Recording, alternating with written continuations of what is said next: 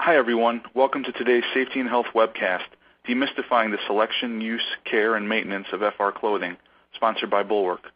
My name is Kevin Druley. I'm an associate editor with Safety and Health Magazine, and I will be moderating today's session. Thanks for joining us. In a few minutes, we'll start the presentation, but first I want to go over some preliminary items. The views of today's speakers and organizations are their own and do not necessarily reflect those of the National Safety Council or Safety and Health Magazine. Any mention of a commercial enterprise, product, or publication does not mean the council or magazine endorses those items. At the end of today's webcast, we will conduct a question and answer session. To ask a question, simply type it in the text box in the lower left-hand corner of your screen and click the button for Submit Question. Feel free to ask your question at any time during the presentation. You don't have to wait for the question and answer session to begin. We'll try to answer as many questions as possible, but because of the large number of participants today, we might not get to every question. Any unanswered questions will be forwarded along to today's speaker. For basic troubleshooting information, click the Help button located on your screen. At the end of the webcast, you will be asked to complete a brief evaluation survey. I will let you know more about that after the presentation. This webcast is archived, so you can access it after today's live event. To view this webcast and all of our past webcasts, go to safety and health magazine dot com slash events. With that, let's go ahead and get started. Our speaker today will be Derek Sang. Derek is a technical training manager who has developed over forty hours of training curriculum for Bulwark University, covering all aspects of flame-resistant clothing. Derek brings more than twenty years of experience with the F R clothing industry from various sides of the business and holds several certifications. Again, we thank all of you for tuning into this presentation. Derek, whenever you're ready, go ahead and take it away. Kevin, thank you very much for that nice introduction, and uh, good morning or good afternoon, depending on where you are listening to us today. Uh, I greatly appreciate everybody taking time out of their day to join us live. So let's jump right into uh, demystifying the selection, use, care, and maintenance of F R or A R clothing. Uh, when we conduct our uh, trainings kind of across the U S and Canada, one of the challenges or one of the approaches that we get from our end user community really is, is, guys, once we get this stuff, how can you help us help our people implement it properly? So that's kind of what we're going to touch on today. Obviously, we can't get to everything. We're going to just give you the highlights of, of our core markets being electric arc flash for general industry, arc flash for our utilities, and then we'll get into flash fire for our refineries and our oil and gas and, and chemical folks. So that's a lot to cover in forty-five minutes, and we're just going to kind of really take the concept. If there's a regulation, if there's a law that kind of gives you some direction here with selection, use, care, and maintenance, we'll, we'll talk to that. If we don't have any specific regulations, we'll talk to our standards and, and how and where we can go to get help for selection, use, care, and maintenance there. And then we'll tap into our forty years of experience here at Bulwark dealing with everything and anything that's flame resistant and kind of give you some best practices that we help folks with and, and really others have come up with in order to uh, use, care, and, and maintain our, our P P E when it comes to flame-resistant and arc-rated clothing. So let's start with who's responsible. Pretty easy, probably everybody who's on the phone today understands that everything really directs that arrow of responsibility to the employer. And it's really easy when you think about it. The most basic contract, forget about everything else, but the most basic contract that we enter into as an employer employee is when we shake the hand on day one. As an employer, I am going to ensure or do my best not to hurt, maim, or kill you on the job. General duty clause. So when we look at that as employers, what are we required to do? We are required to determine what the hazards are on the job site, what hazards could emerge on the job site, and protect our folks against those hazards. Well, some of them are really easy. Some of them have a long history. If stuff falls from the sky and can hit us on the head, we put on hard hats. If it's over one hundred eighty-five decibels on the job floor, we provide hearing protection. If stuff can spin around in the air and get in our eyes, guess what? We've got safety glasses. If we could expose, or our employees could be exposed to thermal events such as arc flash and flash fire, the biggest hazard there is not necessarily the arc flash or the flash fire. What the real hazard is, is clothing igniting and continuing to burn and perpetuating that event far longer than it is and causing horrific and catastrophic body burn in excess of fifty percent, and then we go into potential fatality area. So when we look at what does the law say for us for, from a P P E standpoint, well, you got to protect the head, the eyes, the ears, the extremities, the torso if it's exposed, your feet. So you have a very, very good regulation in nineteen ten one thirty-two. So that's going to help us uh, provide some guidance there on, on what we're doing. Choosing the right P P E for the job can be daunting, especially when we look at a large employee force who are doing a lot of things in different environments, and outdoors, indoors, gas monitors, extreme environments, fall protection, et cetera. So when you look at the F R A R clothing that's required, OSHA says you have to have to select what will affect that employee as your hazard assessment dictates. So you'll find that thermal hazards, whether they're arc flashes or flash fires, though they are completely different in what their makeup is, and they're, if you think about them, they're one hundred eighty degrees apart on Uh, the matrix that is thermal events. Arc flashes, very short in duration, high intensity, great heat. Uh, flash fires, lower heat, last a little bit longer. So different dynamics when it comes to the thermal events, but there are some commonalities in there.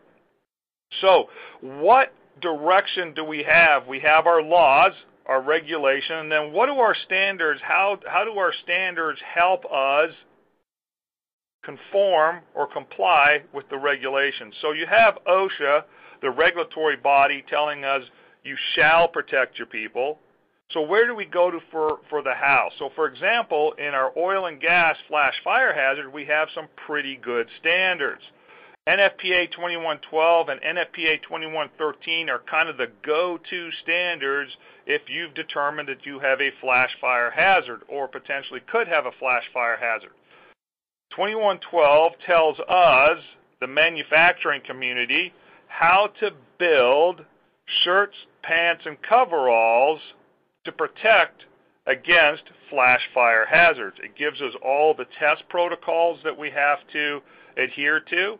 And then N F P A twenty-one thirteen is the how-to. So if you're on this webinar today and you have flash fire hazards, as a safety professional on your desk or in P D F on your computer, you are going to have twenty-one thirteen. Because twenty-one thirteen is your playbook. That's going to walk you through your hazard assessment. Then once you've done your hazard assessment and you determine that uh, you potentially have flash fires from dust, gas, vapors of ignitable liquid, you know that that can happen. This, then it tells you to select. And what do you think it tells you to select? It tells you to select N F P A twenty-one twelve compliant garments. Those garments are independently certified by a third body, and in many cases you'll you'll hear about certifications coming from U L. That's probably the most popular within the F R community. So it's independently certified by a third party to meet twenty-one twelve. Then those are the garments that you select because they're going to comply, and that's your selection process. Then it walks you through how to use them in the field. The using in the field part, that's where it tells you that you have to tuck in your shirts. You have to roll down your sleeves. You have to button up your sleeves or zip up or button up your coverall. It doesn't allow you to wear those uh, improperly because you want to have them dialed in correctly to maximize the protection if there is indeed an event. If we go into our general industry, our seventy E community, now we're into arc flash, and that's where the term arc-rated clothing came from is our seventy E community. So they went from F R to ARC rating. ARC rating in and of itself, all ARC rated garments are flame resistant because you have to be flame resistant to test to have an ARC rating. So ARC rating clothing tells you that they have been tested to your hazard. And how do you know if you have an ARC rated garment? That's where you see an A T P V or an E sub B T in the tag. That tag will read A T P V of eight point six or eight point seven or seven point four, whatever that calorie per centimeter squared is. That's how you determine that those garments have been tested for an arc flash hazard, and you are putting the right garments and matching them up with the right hazard. In our utility community, now we have nineteen ten two sixty-nine that changed in twenty fourteen to actually address flame-resistant clothing that is arc-rated. So for our utility community, it's defined as I must, my outer layer, which could be exposed to the incident energy released in an arc flash, my outermost layer has to be equal to or better than the estimated incident energy that I could be exposed to. So what does that mean for our utility community? For most of our utility community, there's going to be very little change. They're going to make a reasonable estimate of their, their equipment. They're probably most likely in eight calories or more protection and what the seventy E community refers to as cat two level protection. So that's eight calories or higher. So if you find that the large majority of your equipment is less than eight calories, you probably don't have to change much when it comes to your existing P P E, F R, A R clothing program. Now, if you find there's some equipment in there that's going to be higher energies, you're going to have to layer up or go into additional P P E, such as flash suits, in order to protect against that incident energy. Because, again, what does the law say for our utilities in nineteen ten two sixty-nine is that outermost layer has to be equal to or greater than that a reasonable estimate. So I kind of already alluded to the first place you want to start looking for compliant garments is really you kind of want to look to that label. And if you have worn or you uh, purchase or procure flame-resistant clothing, one of the things that you'll notice in flame-resistant clothing is they have a lot of labels because the standards require that we communicate a lot of information to you so that you can help match those garments to your hazard. So we kind of look to the labels as, as kind of that pedigree or that resume of that garment, and you'll see a lot of information on that label. You'll see if it has an arc rating. On the labels, you'll see if it is uh, twenty-one twelve compliant.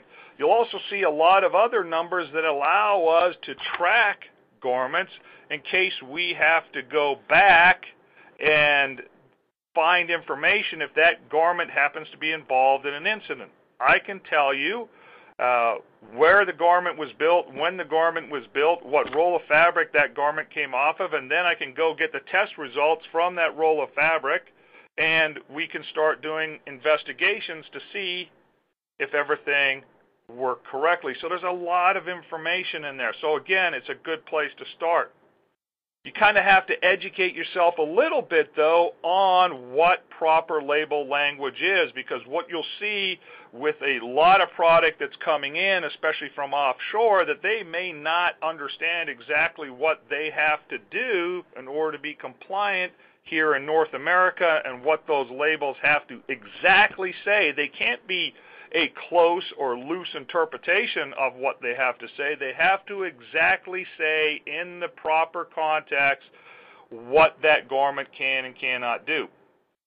So with that being said, we want to understand and do a little bit of researching on what required labeling is. Uh, oh, they've shown, thrown in a, a little quick uh, survey for you all. Uh, if you'd be so kind to take a second or two. Uh, labels can often be misleading. What should you look for to know your F R or A R garment is N F P A twenty-one twelve, and this one says certified, it should be N F P A twenty-one twelve compliant. So The answers are A, indicate that they meet performance testing and labeling standards and regulations. B, correctly list the regulations standards garments are required to meet on the label. They indicate the garments had been certified by a third party. Or D, all of the above. And then E, if you're not sure, feel free to throw that one in there too. So I'll give you all a couple seconds to click on that if you'd be so kind.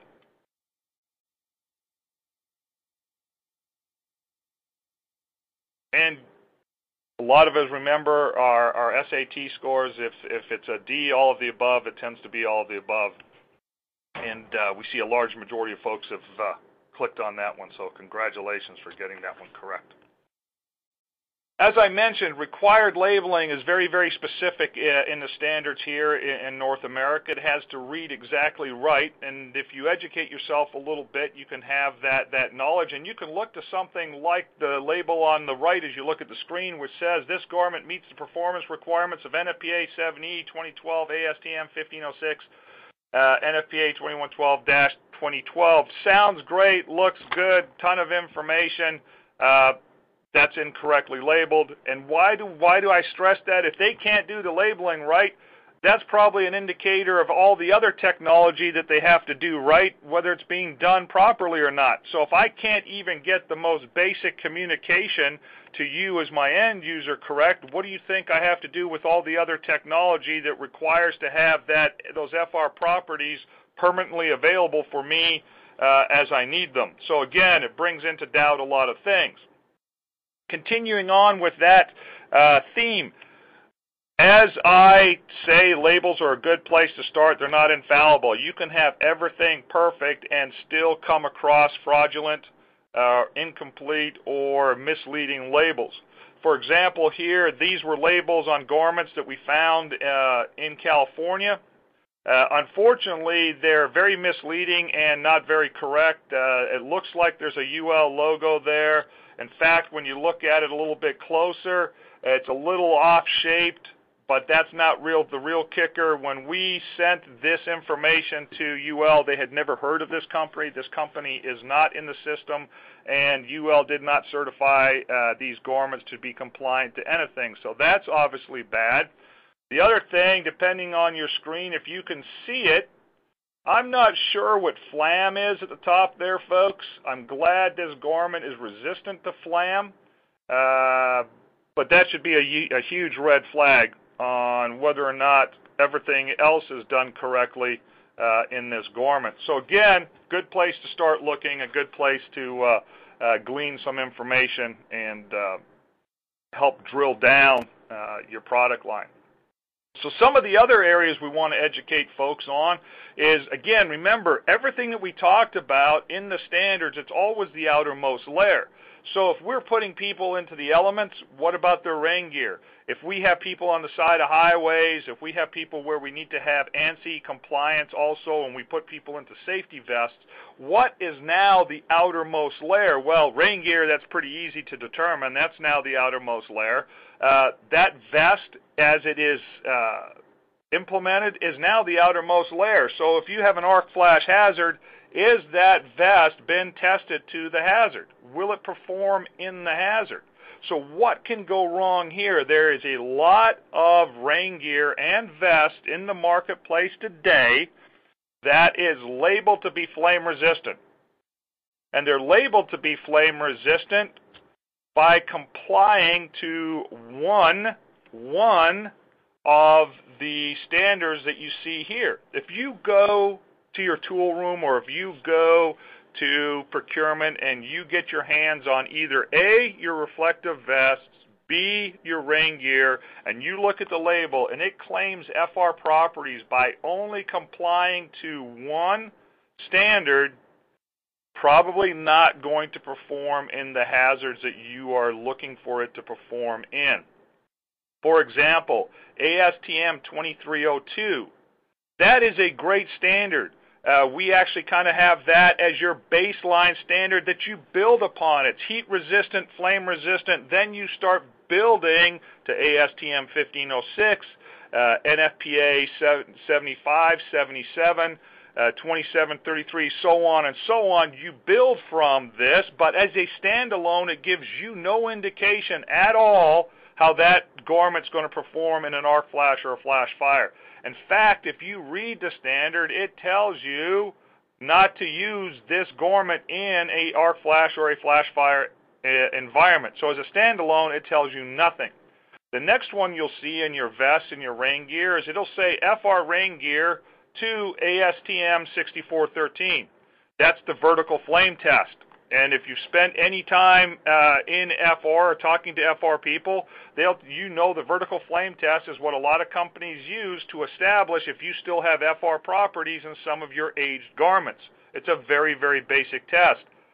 Unfortunately, it's not a performance test. It will not tell you anything about that rain gear and or vest, how it will perform in an arc flash or flash fire. And then lastly, seven oh one, we do see in uh, in our high-vis vests, you'll see one hundred percent polyester, ANSI compliant, reflective vest, class two and class three, and then the N F P A, excuse me, the F R piece will be determined because it meets N F P A seven oh one. Unfortunately, N F P A seven oh one is not a garment standard. Typically and most commonly, it's used as a drapery standard or a linen standard in the hospitality industry. It's a fire retardant that goes on these drapes and these linens. Why? It's to slow down combustion so I can get from the sixth floor to the parking lot in safety. It's not even uh, for garments, so how can it be used here to uh, put vests and rain gear into the marketplace? What you want to look for, especially in your rain gear, is A S T M twenty-seven thirty-three for flash fire and A S T M eighteen ninety-one for arc. Ideally, you would like your rain gear to be compliant to both standards. Then you don't have to worry about where it's been implemented, if there's any secondary accelerants that could produce a flash fire in an arc, and vice versa. You're going to protect the both, and, and the... Uh, rain gear has been shown to perform well and protect you in an arc flash or a flash fire. For our vests, uh, thankfully ANSI uh, in twenty fifteen gave us a lot more information to help safety professionals determine that they're getting the right F R vests for their people. So it's ANSI compliant, it's going to tell you that. And then it has to, one of the five standards it has to be compliant to in order to be considered F R is A S T M fifteen oh six, it has to be A S T M twenty-seven thirty-three, A S T M eighteen ninety-one, uh, N F P A uh, seventy-seven, I believe. I get mixed up between seventy-seven and seventy-five on there, but that, that's for your wildland side of it, and obviously A S T M fifteen oh six. So in that label, it's going to tell you, if it doesn't have that designation, it can't be considered flame resistant, and the manufacturer has to label their vest as non-F R, so you're not even going to implement it out in the field if you have arc flash or flash fire hazards. So ANSI has helped us there. The next big thing is as we go through that selection process, now you've selected the right garments. The right garments are delivered to you. You can't go just handing this stuff out and expecting people to know how to use it. You are required now to train them on their P P E in order to use it and implement it correctly in the field to maximize uh, its performance. So one of the things from a training standpoint that folks like Bulwark and other manufacturers can do is we can come in and do your training on your F R A R clothing, help you satisfy that nineteen thirty-two piece, and uh, nineteen ten one thirty-two piece, and then get it documented, have them demonstrate that they understand it, boom, that's, that's done, and your folks are out now being effective in the field, and, and they've had their training. So oil and gas, remember I said twenty-one thirteen will walk you through how to properly implement that clothing in the field. That's where your sleeves are rolled down. If you do have shirts and pants, they're tucked in. If you do have coveralls, you're zipping those up.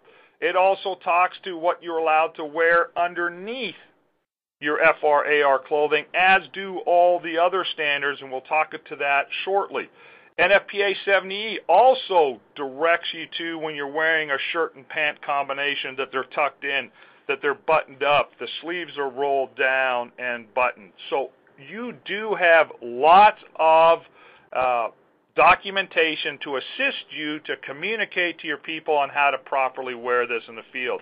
Our electric utilities, A S T M fifteen oh six, these garments have to be worn properly as they're designed and uh, walked into the field. So as the ensemble is, as the ensemble is designed by the manufacturer to be implemented, so, so we build shirts and pants to tuck in the shirt, wear the pants, you don't wear them untucked. So that, not as strong a language as seventy E and twenty-one thirteen, but there is uh, that inference in fifteen oh six.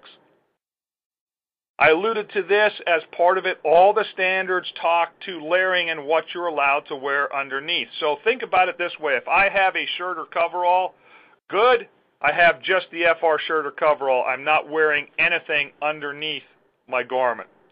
Better, I can wear one hundred percent natural fibers. What are one hundred percent natural fibers? Well, silk, wool, typically is going to be in, in the wintertime, and then the most common and the one every, everybody talks to is, is cotton, one hundred percent cotton. So now you've gone from good to better, and then you want to go to best. That's where you have that arc-rated F R base layer. So you get the combination of two layers of F R. Two layers of F R, whether it's arc flash or flash fire, are going to be better than, than one layer of F R. Two layers of F R can allow you possibly to have a lighter outer layer, a lighter under layer, and still meet your incident energy requirements, meet your arc rating, so that you're still protected. The other things that layering with arc-rated and, and F R base layers brings to bear is twofold. One, no one has to be the underwear police anymore. And what do I mean by that? Everybody on this call probably is in agreement that one hundred percent cotton t-shirts are fine underneath their F R, and all the standards will tell you that is true. The problem is, as a safety person, if I look at all my people and I see that little triangle of white cotton sticking out, do I absolutely know one hundred percent of the time that that's one hundred percent cotton? It's not eighty twenty, it's not fifty fifty, it's not sixty forty. All I know is it's white. So by going to arc-rated F R base layers, you eliminate the potential of anything meltable in that white cotton-like undergarment. The other piece that uh, F R A R base layers help against is when you have enough energy to where that outer layer starts to break away. We don't see that typically in our flash fires. We do start to see that in some of our higher energy seventy E pieces, and we definitely have the potential in our utilities to where that outer layer can fail, and then is there enough incident energy still remaining to possibly ignite that cotton t-shirt? Or if I'm not wearing anything underneath, hurt and damage my skin. Arc-rated F R base layers take that out of the equation. The next thing you're probably asking right away is, if I'm in the arc-rated, if I'm in the electrical community, if I'm in seventy E or utilities, there is the additional benefit of two layers of arc-rated fabrics being tested together to give you possibly higher arc ratings than that single outer layer, and we'll talk about that in, in, briefly here in a second. Uh, melting undergarments are very real. Be very, very cautious of your people wearing athletic performance undergarments that thermal energy still passes through. Remember, all arc-rated F R clothing does by definition is self-extinguish once the event is over. There's still a lot of radiant heat. There's still a lot of thermal energy, still, still a lot of uh, I R. That's going to pass through. That hits that lightweight three and a half ounce performance gym wear, and you are going to melt and shrink that to the skin. And that's what that scarring here you see on the left. Uh, Just real quick, uh, bulwark over bulwark, about one hundred fifty plus combinations have been tested. So you can access that real easy on our website, as many other top manufacturers have those uh, numbers available of their products and, and testing them together, because there is a true benefit to layers of, of uh, two layers of F R and an arc rating. uh, increase. For our oil and gas community, just think about it this way. Two layers of F R are better than one layer of F R, and you're just going to increase your overall uh, protection. The one thing you're going to have to decide real quick, short sleeve or long sleeve, which base layer is correct for me? Well, I just mentioned our flash fire community. There is not a, there is no measurements on those coveralls as far as uh, like we do in, in our arc rated coveralls. We don't have a calorie rating, so when we measure the two together, we don't notice or document the increase in protection. But I will tell you, if we were to do that on a mannequin test, you will have increased uh, protection. You will dramatically lower your body burn, so we do see benefit there. For our electrical community, the decision has to be, am I short sleeve or long sleeve? Well, the only way to truly be a system and take benefit of those layering numbers that you have tested is to be long sleeve, especially in seventy E. You may make the determination, if you're a rubber sleeve utility, for example, you may make the determination that you will allow short sleeves in your program, but that's entirely up to you. But do understand, you do not have a system unless Those, that layering system covers everything. Do's and don'ts. How to properly wear a coverall. Believe it or not, uh, we see various uh, displays of coverall wear in the field. This is how to implement one properly. The one in the middle is a mandarin collar. That is not necessarily available on all coveralls. So the one to the right where you see just a slight touch of gray sticking out there, that's zipped up, buttoned up, rolled down. That's the proper way to wear a coverall in the field. Uh, remember I said we see a lot of variations. Uh, the one in the middle is probably the most popular we see in the field. That's where it's zipped down, the sleeves are rolled up. Uh, we've exposed that, uh, I'm going to say one hundred percent cotton white t-shirt, or as what we refer to when it's non-F R, fuel. Uh, this is a very common one when we come off a break, where they're tied around the waist and uh, we forget to, to roll them back up and on. Uh, not common a lot in our refineries, but out in our oil and gas community, the old duct tape gaiter was very, very popular for years. Uh, that's a definite no-no. That's a meltable. That's ignitable. We don't want to uh, do that to, uh, to stop uh, nasty stuff getting in our boots. Look for F R gaiters and, and other types of products and accessories that can exist there. Uh, shirts and pants correctly. Notice that we're tucked in, we're buttoned up.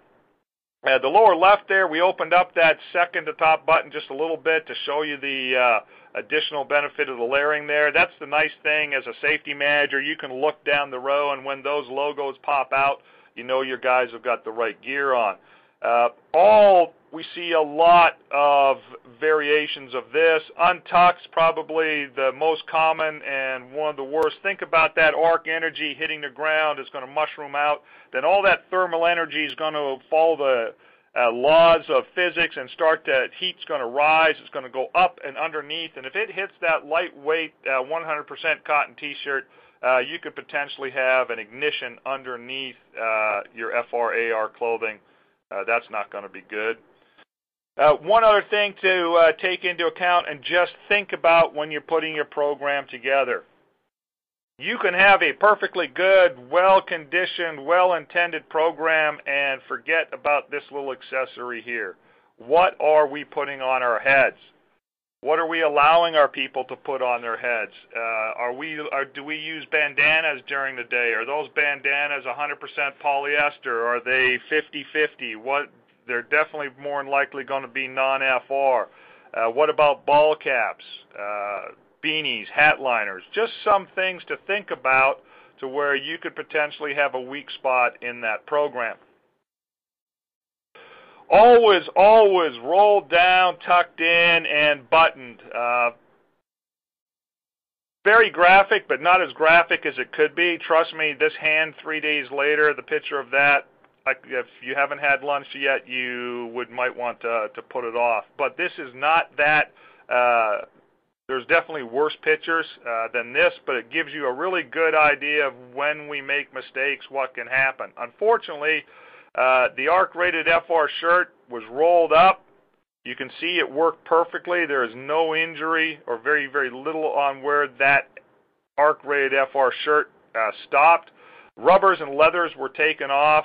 Uh, this, unfortunately, was failure to verify, and when we went into the electrical equipment, it was still energized, and the uh, arc flash caused a lot, a lot of energy, uh, excuse me, a lot of injury uh, in a split second, and uh, that's very unfortunate that that mistake, because you can't really go back and implement the P P E properly or do your uh, lockout tagout appropriately. Uh, care and maintenance. Now we're getting into kind of the nitty-gritty piece where uh, as we go from selection, use, everybody understands that now. Wow, I've got this, uh, in some cases, uh, very expensive program. Now I got to kind of care and maintain it, got to protect it, got to inspect it. And, yes, the employer is responsible for how that shirt, pant, coverall, and all that P P E looks and needs to be inspected and needs to be uh, properly maintained. That is the employer's responsibility. But don't freak out. You guys already inspect P P E. If someone walked by you with a crack in their hard hat, you're not going to allow them to go out on the, in the field with that. If they've got broken safety glasses, they replace them. If someone was looking in, their fall harness had was frayed and had cuts in it, you're not going to let them put that on. So you guys already do a great job of observing and uh, removing and retiring P P E when it's necessary. Now we've just got to take it into our shirts and pants, and when we look at it, what equals retirement, and we'll cover that here shortly. As far as care and maintenance goes, relatively easy to take care of this stuff. Uh, your standards tell you what. All three of them basically tell you the same thing. Go to the manufacturer's guidelines. Remember those big old labels I was telling you about? There's all your wash instructions. It's not super complicated. If that's too difficult to read, definitely jump on the website. All the reputable manufacturers have their, their laundry guidelines and P D F that you can download. Very, very tough to mess this stuff up if you implement just really some simple laundry tips. By no means are these mandatory. This is kind of that best practice uh, approach. Uh, things you definitely don't want to use. Don't use bleach and don't use peroxide. If you have navy shirts and pants, you're probably not going to use bleach. Uh, where peroxide gets a little sneaky is when you start buying these new uh, cleaning products that have things like OxyClean in it. That's your peroxide. Uh, so don't use any of those. Don't use any additives that could potentially build up on your F R. That's your fabric softener. Uh, now, if you happen to do a load of laundry and you by habit put fabric softener in there, don't freak out. Just rewash it. Good to go. That accumulation and that concern is definitely multiple launderings over a long period of time to where these are going to affect the performance. But they will affect the performance if you continue to use improper uh, laundry guidelines. So wash them separately. That's kind of common sense. Keep them away from the kids' clothing. Keep them away from your family's clothing, not because of the F R stuff, but because of all maybe the extra secondary stuff that you bring in from the job site. It's not because of anything that the F R is or isn't. That's just a good practice to keep your contaminants that you do at work away from uh, your day-to-day clothing. Uh, avoid hottest temperatures on, on the heat cycle. Avoid the hottest, drier temperatures. That's just going to give you better longevity, better color retention, all those fun things. If you do have lingering odor from secondary uh, accelerants, make sure that you uh, rewash those garments until that odor is gone. So stay away from chlorine. Just simply use good old-fashioned liquid detergents.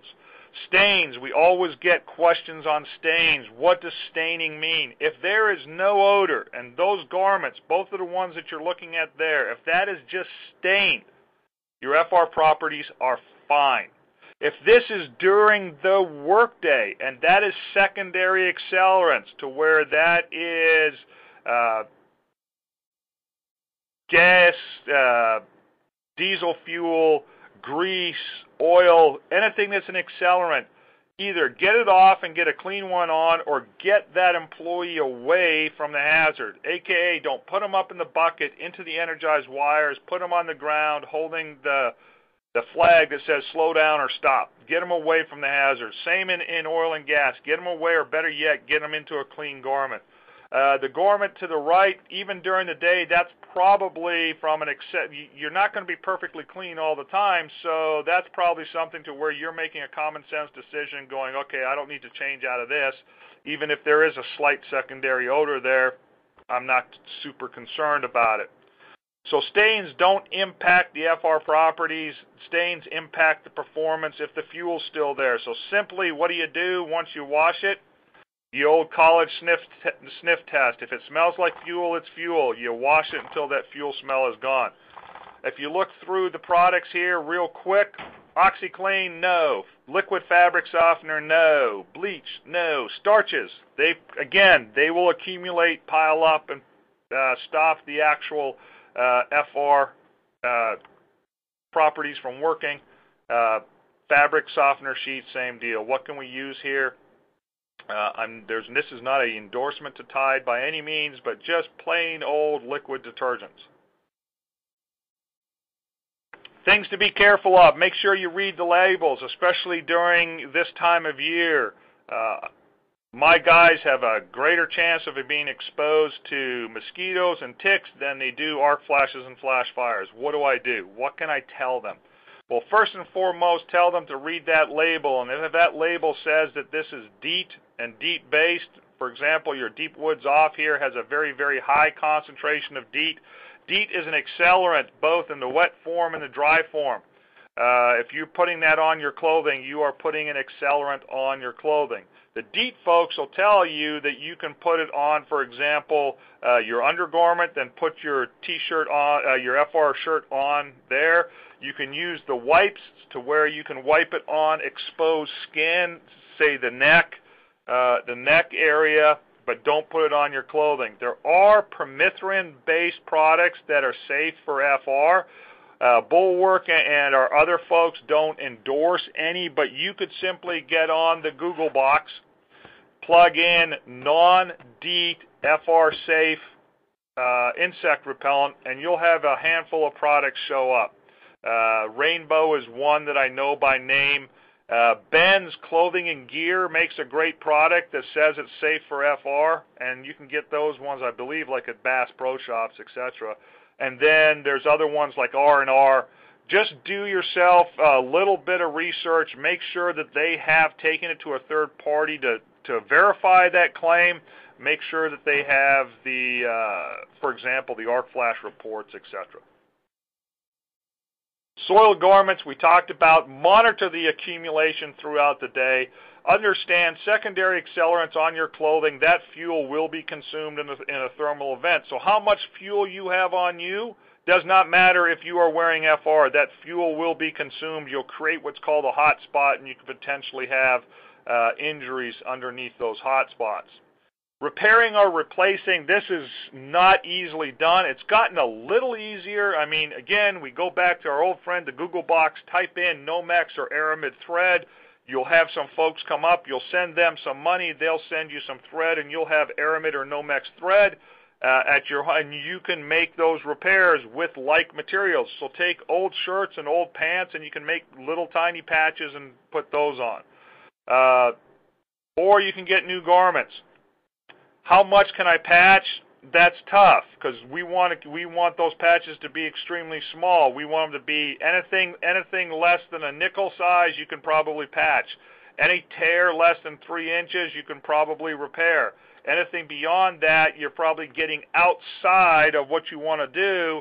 And again, you've got a piece of safety equipment. You do not want the integrity of that equipment to be tampered with over time. You want it to perform as well as it can. Some real quick examples for you. Uh, the elbows here on this shirt, those are thread borne all the way through. That is a replacement. That cannot be uh, repaired. That tear on that seam, if it's less than three inches, you possibly can get out and repair that. This tear, greater than three inches, we recommend that you don't repair it, that you get a new one.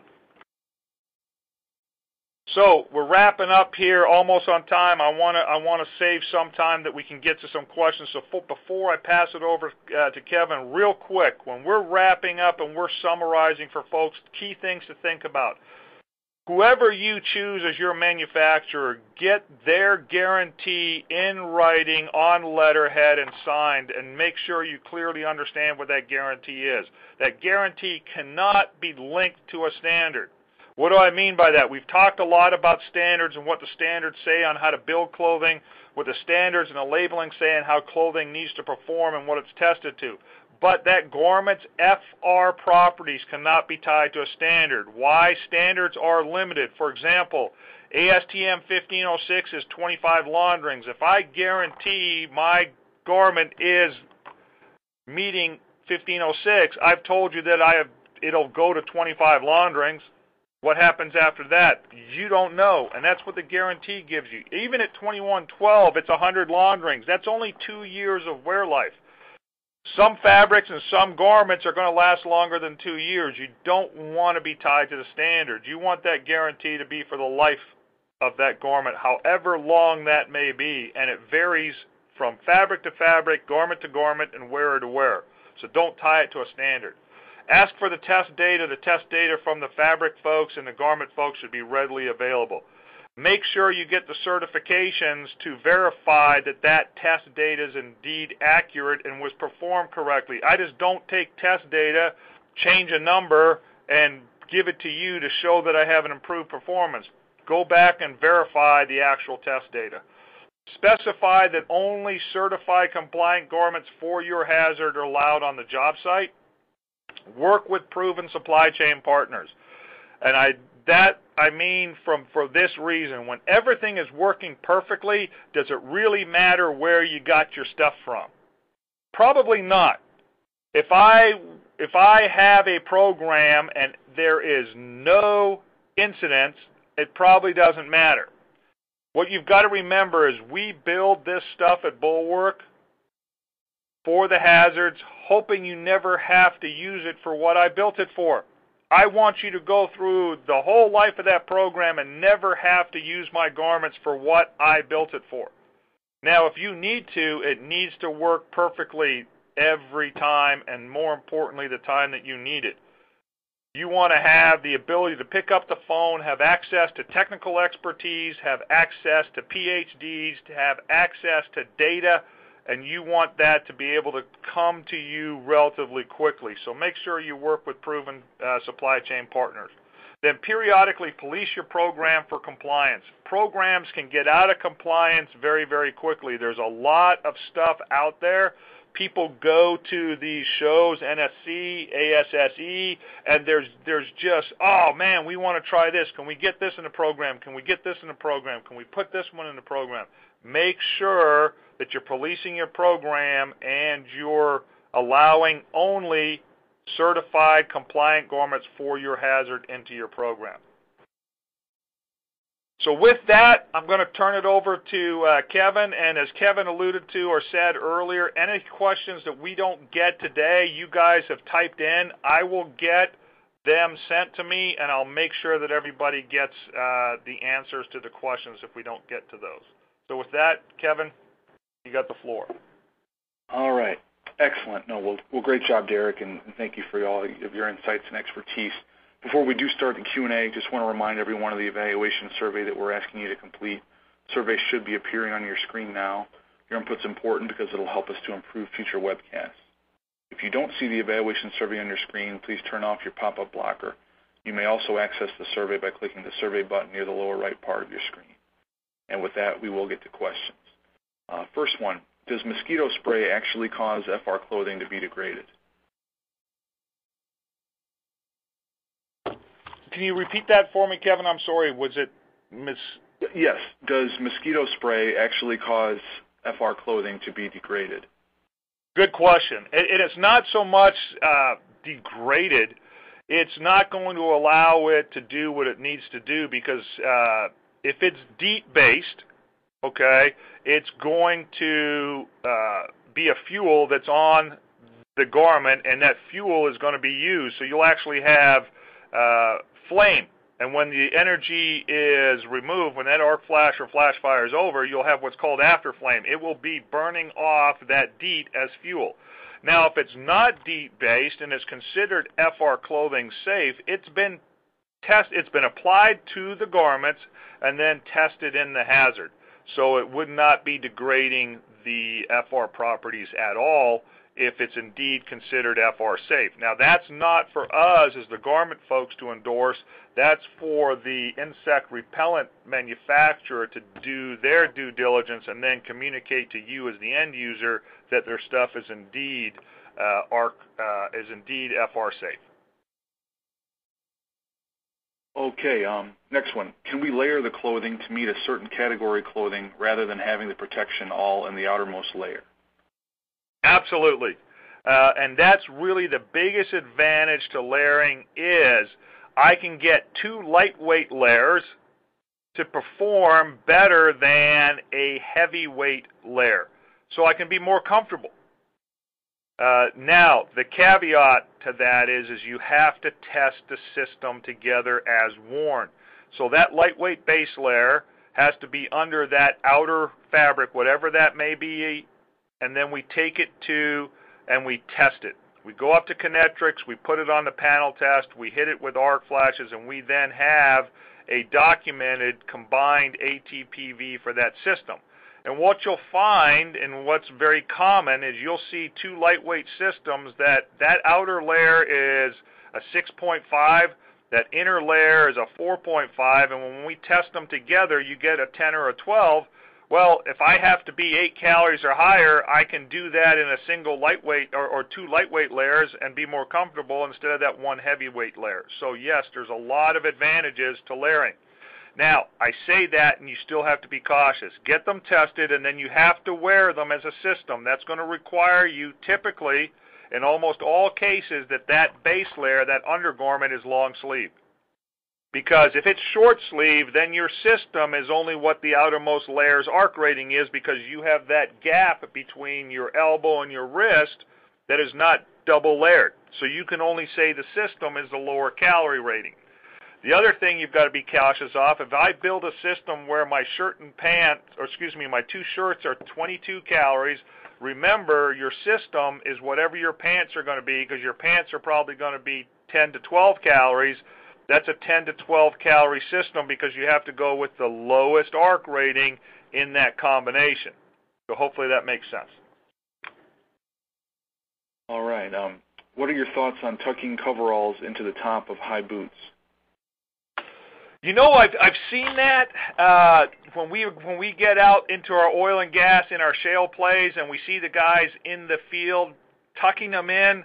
Now, a manufacturer will tell you where it as designed is designed for that pant leg of the coverall to be, the boot's supposed to be underneath it. The fact is, those heavy leather boots, in an arc flash or a flash fire, there's going to be very little damage done to that leather. So are you really compromising your safety by doing that? Uh, from a real-world a uh, application, I would say you're probably okay doing it as long as that outer, that boot, that upper half of that boot is like a strong leather. It's not a synthetic. It's not a, a nylon base like you see out there. If it's a good leather upper, leather resists uh, thermal energy pretty well. But if it's, an, if it's something that could ignite potentially, if it's something that could melt and cause injury, then it's not a good idea. So don't run out from this webinar saying the guy from Bulwark says it's okay. It's okay only in select cases, and that select case would be a strong, heavy leather upper in that boot to where that leather is resistant. My, I'm tucked in. From a real-world standpoint, you're probably going to be okay. The downside is if they're wearing a cheap, inferior product, if it's something where it's a lightweight ballistic nylon that could ignite, melt, or drip, then you're probably not. That's probably not a good practice. Next one. Uh, when buttoning up, how far up is compliant? All the way to the collar? If there's layering, can the first collar button remain unbuttoned? So good question. The uh, if you read the standards, there is some room for interpretation. They say button them up. Uh, now, very, very difficult to get some of our employees to get that top button closed. So I When I educate folks, I say, hey, it's up to the top button. I, I notice it's up to. It doesn't say including. Uh, in our in our arc flashes, we've got our hard hat, and we should have our face shield. That face shield with our chin cup is going to extend beyond that small opening. Uh, the real hardliners will tell you that if you're wearing a cotton T-shirt, that tiny little triangle that is now exposed of fabric potentially could ignite, and they're absolutely one hundred percent accurate. You've got to kind of balance what can I police, what can I really have my guys do and be compliant all day, every day? Am I going to be able to get some of the top buttons on my shirts around my guys' necks to even button? So realistically, when, when you're, it, it's up to the top button, so that would put you at the second. If you do have, and that's another good argument for having that arc-rated F R base layer, there's no fuel exposed uh, as you would in that lightweight cotton T-shirt. And if we're implementing all of our P P E necessary, for example, in, in an arc flash, we're going to have our hard hat and face shield there, and that chin cup and that lower extension is going to cover that area up anyways. How is the life expectancy of F R garments determined? It's going to be for now. I can only speak to Bulwark's products and what Bulwark does in order to ensure our supply chains exceed all the standards. Every single fabric that Bulwark garments make up, and we have primarily four, you, you have eighty-eight twelve F R cotton, you have one hundred percent F R cotton, you have Nomex three A, we have TechaSafe Plus in varieties of different weights, and then we have our uh, Milliken G two I Q series. Those are our primary fabrics. All our fabrics, trust me, have well exceeded beyond the standards to where we can apply our guarantee, which is the life of that garment. And when I say the life of that garment, if you are in, for example, a controlled uh, a control room, you are required to wear twenty-one twelve compliant uh, garments because of exposure to chemical flash fire or petrochemical flash fire, and you basically don your coverall every single day. You sit down in your ergonomically uh, nice chair, and you work at a control panel. That coverall is going to last you, let's say, five years, and you've washed it once a week. It is still going to be F R. You could be a heavy-duty diesel mechanic in that same refinery, and you could be wearing a similar coverall, but because of your job description and what you do and the way you work, you wear that coverall out in twelve months. It's the life of the garment, and by wearing it out, you've got threadbare knees, elbows, you're starting to fray because of the heavy uh, abrasive work as you crawl and move around and rub up against equipment. You burn through that coverall. They're both the same coverall. They're both F R. One's in service for five years. One service life was uh, twelve months. Exactly the same. The F R properties are going to be there for both. So the key to that is they're not laundry dependent when we're talking about Bulwark products. I can't speak to anybody else's products on what they are and what their service life is.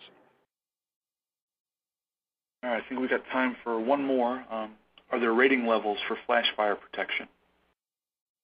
Great question. Not like we have in arc flash. In arc flash, you have the ability to take an A T P V, which is the arc thermal performance value of a fabric, and match it up to that incident energy. They're both measured in calories per centimeter squared. So if I have five calories of incident energy, what do I want my shirt, pant, or coverall to be? I want it to be more, so I can go shop for six calories. I'm more. In our flash fire world, we don't have that same uh, ability to determine levels of protection because the dynamics of the exposure are different. You do have a little bit of insight when it comes to A S T M nineteen thirty mannequin testing, but that mannequin testing in that test laboratory is designed on single layer fabrics, so there's no pockets. It's not a commercially implemented garment. It's not shirts and pants. It's whatever that weight of that fabric is in a, a uh, coverall form. So you can extrapolate and make a very good sound judgment if you uh, consult with uh, someone like from Bulwark or one of the other leading manufacturers, and you can come up with a good sound, but, but you don't have the ease of matching your hazard and the energy to the clothing that you do in arc flash. You do have quote-unquote levels because you can look at how it performs in that testing, and you will have a body burn graph that will tell you this fabric had fifteen percent body burn and this fabric had thirty percent body burn, but that's not saying that one is better than the other. That's not saying that one is more protective than the other. That's saying under those test situations, they're both less than fifty percent body burn. Both those fabrics now can have further evaluation to ultimately build shirts, pants, and coveralls that could be twenty-one twelve uh, compliant. So that's a long-winded way of saying we don't have the same kind of category measurements in flash fire that we do in arc flash, but we definitely can educate and build a really good sound program that people are going to like to wear because they'll be comfortable but yet still protected. Okay, well, well, thank you. Unfortunately, we have run out of time. I'm sorry we didn't get to everyone's questions, but uh, as, we, as we've said and as Derek reminded, um, all today's unanswered questions will be forwarded on to our speakers. And one, one additional reminder, I'd seen a few questions in the Q and A box that the recording will be archived, so this will be available after today's uh, webcast. Once again, I hope you take the time to fill out the evaluation survey on your screen and give us your feedback. And that ends today's Safety and Health Magazine webcast. I'd like to thank Derek Sang, everyone at Bulwark, and all of you who listened in. Thanks, and have a great day.